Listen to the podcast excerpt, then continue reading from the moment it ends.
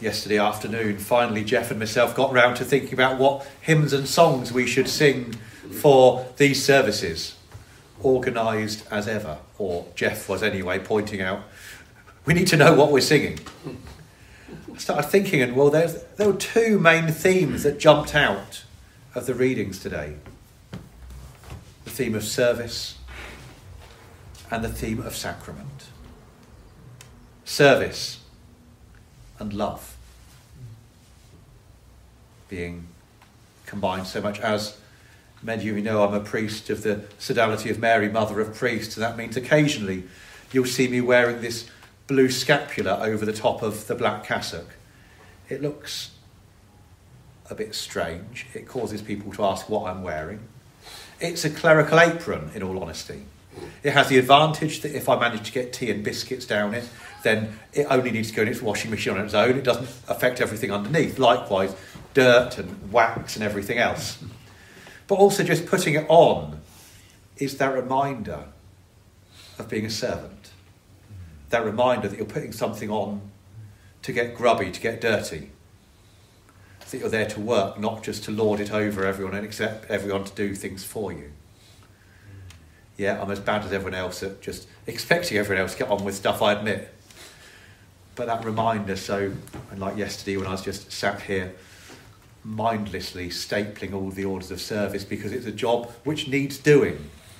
And it's a job that is as appropriate for me to do as for anyone else to do. A job of service.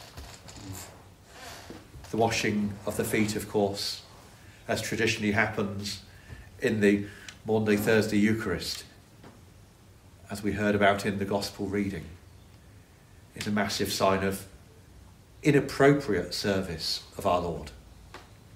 He is Lord, He is Messiah, and there He is washing the feet, the dirtiest parts of His disciples who, if they've been wearing sandals, well, you know what it's like in the summer if you wear sandals for even five minutes outside, now filthy the feet are, let alone if you've walked any kind of distance the cleaning of someone's feet is not the job for the Lord or the Master, it's the job of a slave if you had such a thing.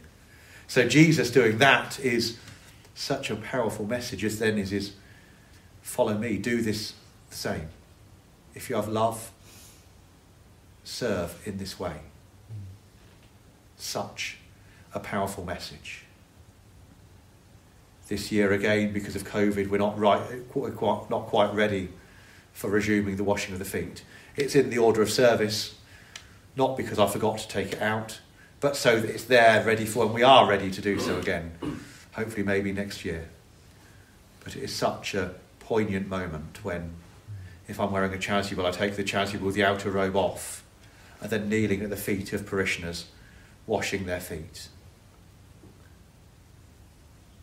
There are times I've seen, well, the priest can't do it, let's have a server do it instead. It doesn't feel right if it's not actually the celebrant. On the other hand, needs must. And if you've got an elderly priest who can't actually get down there, what do you do? I look forward to that point when we are facing that dilemma and thinking, will I need a couple of people to help me get back on my feet at the end of it with the way my back goes? But hey, it's worth it even if I have to crawl to my feet taking ages because of that role of service. Also thinking of service. After the Last Supper, Jesus goes out to the garden. He asks his disciples to stay and pray for a while. What do they do? They doze off. It leads to the idea of pr- a watch of prayer after the Maundy Thursday Eucharist sometimes. Quite often after the, all the altars have stripped in the church, while we're in the hall, so it's slightly different anyway. There's another altar of repose, a, a garden, if you like, set up where sometimes the sacrament is put in as a focus for prayer. And people stay and watch and wait and pray.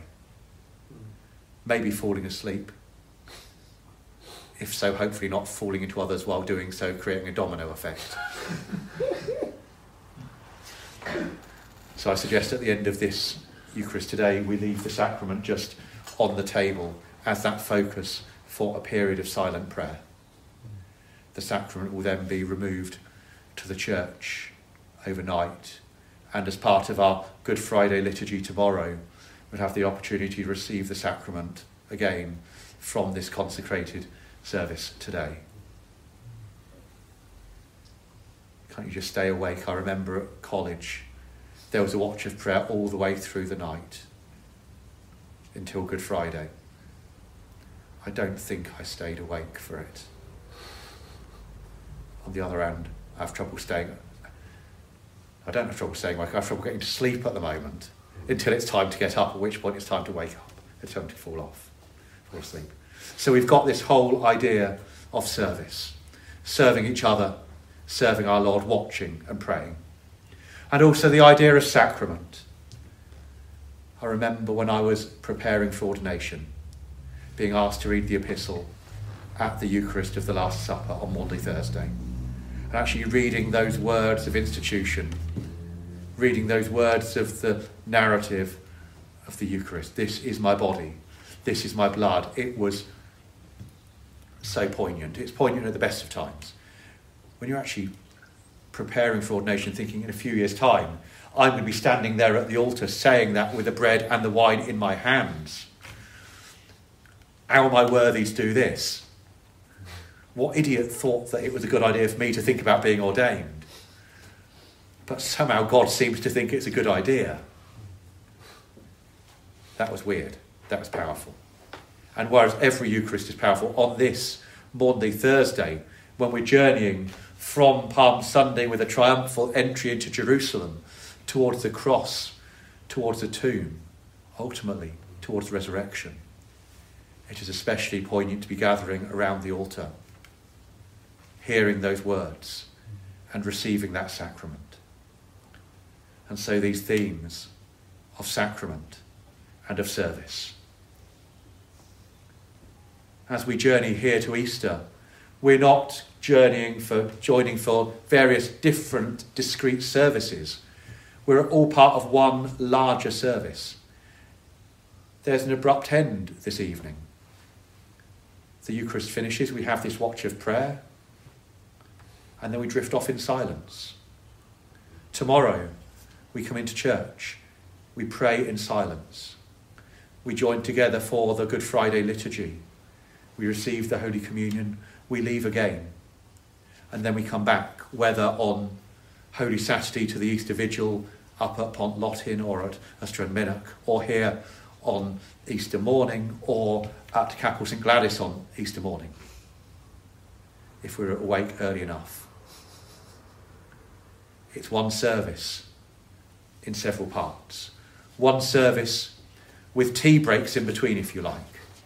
One service with breaks for us to go and watch and wait and pray and reflect until the next thing happens.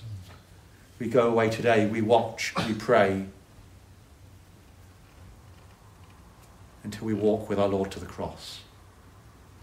We are there as he is betrayed, not physically, but we are there. We are journeying with him towards that point. After the service tomorrow, we journey to the grave.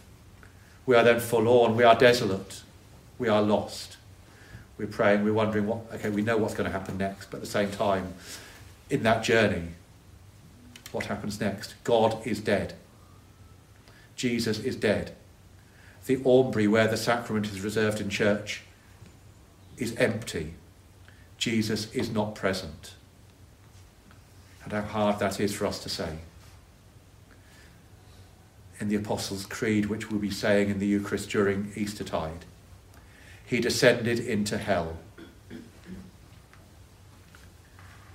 Hard thing for us to say. Jesus descended into hell. But that happened precisely so he could break out of hell. He could break out and destroy the powers of hell. But in that time, he was not here. So we journey and we wait for that resurrection. We wait for him to be breaking the powers of death and hell. And then we gather together at Easter, whether singing the joys of the resurrection on Capel St Gladys or gathering here as we bless the new Easter candle, as we renew our baptismal promises. If we think about baptism by full immersion, which some people have had, some of us won't, you go into the water and come out of the water. We literally die to sin and raise to new life. Such a powerful symbolism as a reminder of that. We renew those baptismal promises, those confirmation promises, and we are sprinkled with that water of baptism as a reminder of that. It's not, were you baptized, as if it's an event that happened once upon a time. Are you baptized? Something which happens and changes us forever but we're getting ahead of ourselves. We're fast forwarding several days towards something joyful because we like that, and then we can have Easter eggs and drink tea and that kind of thing again. We're not there.